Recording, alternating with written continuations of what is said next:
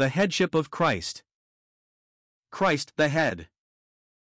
A second truth to which the local church should be a witness is that Christ is the head of the body. How can believers testify to this fact today? Obviously, they must accept no human leader as head of the church.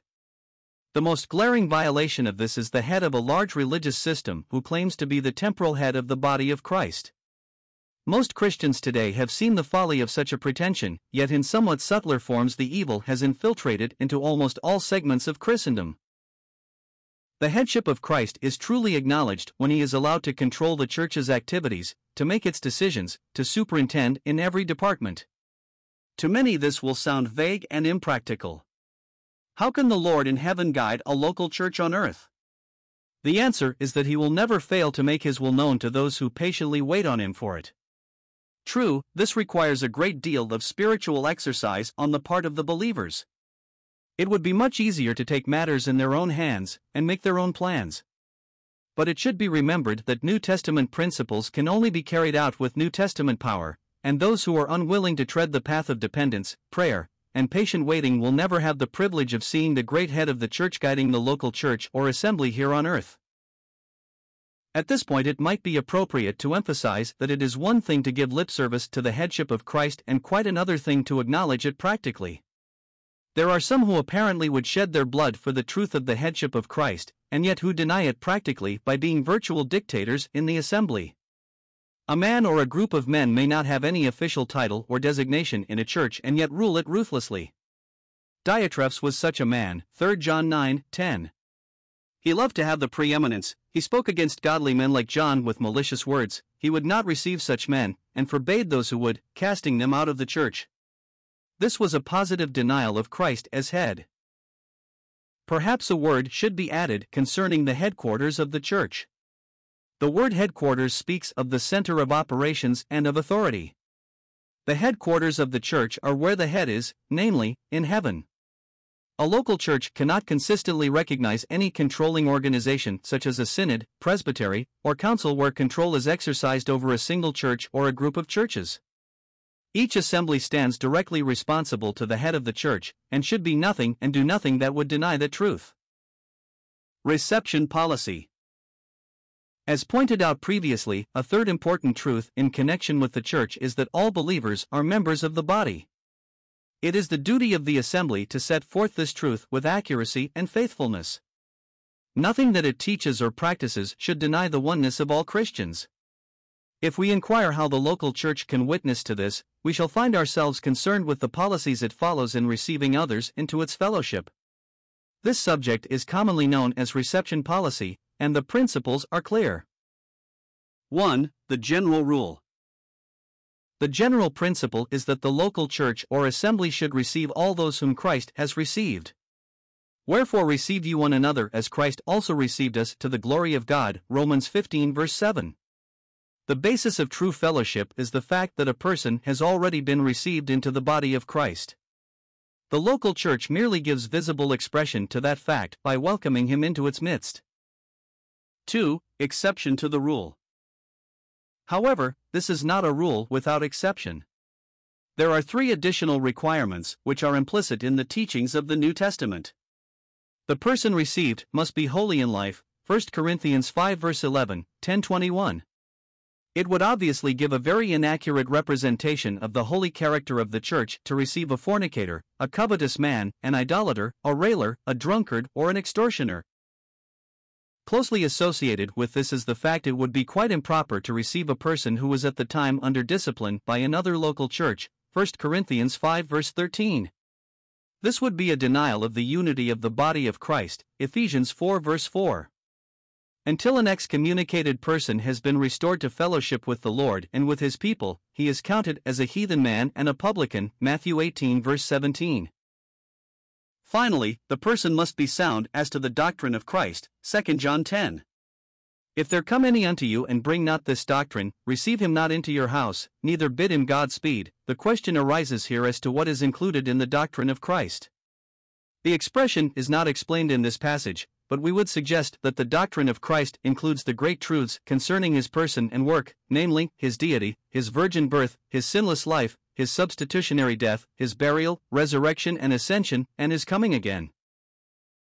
To summarize, then, we would conclude that a local church should receive into its fellowship all born again believers who are holy in life, not under discipline by some other local church or assembly, and sound in doctrine. 3. Other pertinent rules. But the scriptures give us some other instructions as to the matter of reception. The local assembly should 1. Receive him who is weak in the faith, Romans 14 verse 1. This refers to a Christian who is unduly scrupulous with regard to matters of moral indifference. The fact that he is a vegetarian, for instance, should not exclude him. 2. Receive without respect of persons, James 2 1 5.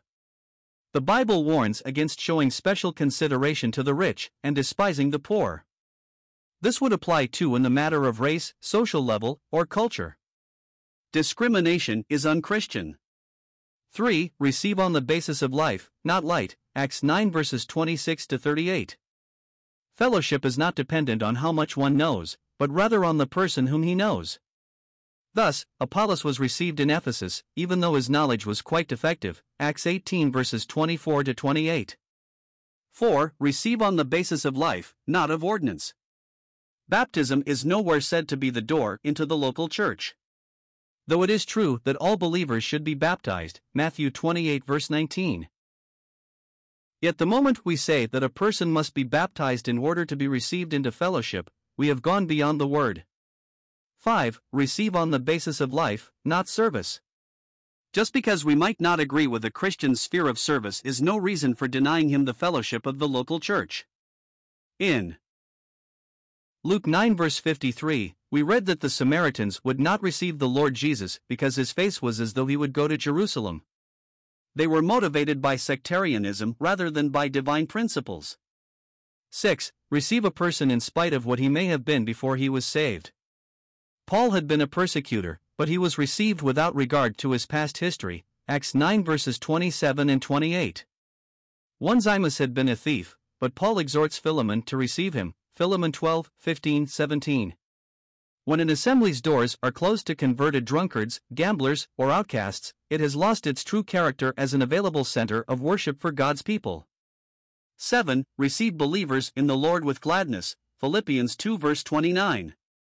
In a very real sense, the way we treat the weakest member of his body is the way we treat the Lord himself.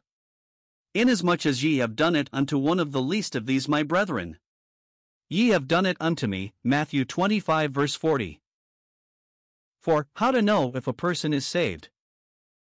Now the question invariably arises how is an assembly to know whether a person is really saved and eligible for fellowship? At least five possible approaches may be suggested. First, there is the use of letters of recommendation, Romans 16 verse 1. A Christian traveling from one assembly to another can avoid considerable difficulty and embarrassment by carrying a letter from his home assembly, testifying to his faith and walk. Then the testimony of two or three witnesses is acceptable. Matthew 18, verse 16. If a person is known to two or more Christians in a local church, that church may receive him on their recommendation. The testimony of only one person, but one who has the confidence of the assembly, can be taken. Paul commended Phoebe to the saints at Rome, Romans 16 verse 1, and Epaphroditus to the church at Philippi, Philippians 2 verses 28 to 30. A man's own reputation as a servant of Christ is sufficient, 2 Corinthians 3 verses 1 to 2. Paul disclaimed the necessity of a letter of commendation to the church at Corinth because he was well known to them as an apostle of Jesus Christ. There can be a careful inquiry and investigation by the assembly itself. By this is meant that an assembly, perhaps through the elders, may question a person as to his faith in Christ, etc., asking him to give a reason of the hope that is in him. 1 Peter 3 verse 15. They may then receive him after reasonable assurance that he belongs to Christ. 5. Common problems. Before closing this section on reception, we should also consider three other questions which commonly arise in connection with this subject. Does the church have any right to judge whether a man is saved or not? The answer is that this is not only a right but a sacred obligation. Since Christians are forbidden to have fellowship with unbelievers, 2 Corinthians 6 verses 14 and 17, it is obvious that they are required to use every reasonable means to discern the spiritual status of those who seek a place among the people of God. Suppose an assembly receives a man and he subsequently teaches error in the church? Then his teaching should be publicly refuted from the Word of God. 1 Timothy 5 verse 20. A New Testament church can only function in the environment of an open Bible. It should have godly elders who can expose error and defend the faith. Titus 1 verse 9. Suppose a local church receives a person, and he either attends irregularly thereafter or never comes back? In the first place, it should be emphasized that fellowship means sharing or holding things in common. Those in fellowship should enter into the life of the assembly, bear their load of responsibility, and share the work involved. Generally speaking, if a person attends only one service a week, he is limited in fellowship. Reception into a local church is in reality a reception into the hearts and homes of the Christians making up the fellowship of that church. With regard to a person who is received, but who never returns, the man himself is accountable. The assembly is responsible to present to him a faithful and spiritual representation of the church. He is thereafter obligated to be obedient to the truth. Obviously, the subject of reception is a complicated one, and we have only been able to touch on some of its more important aspects. Recognizing the incompleteness of our coverage, we move on to the next major point.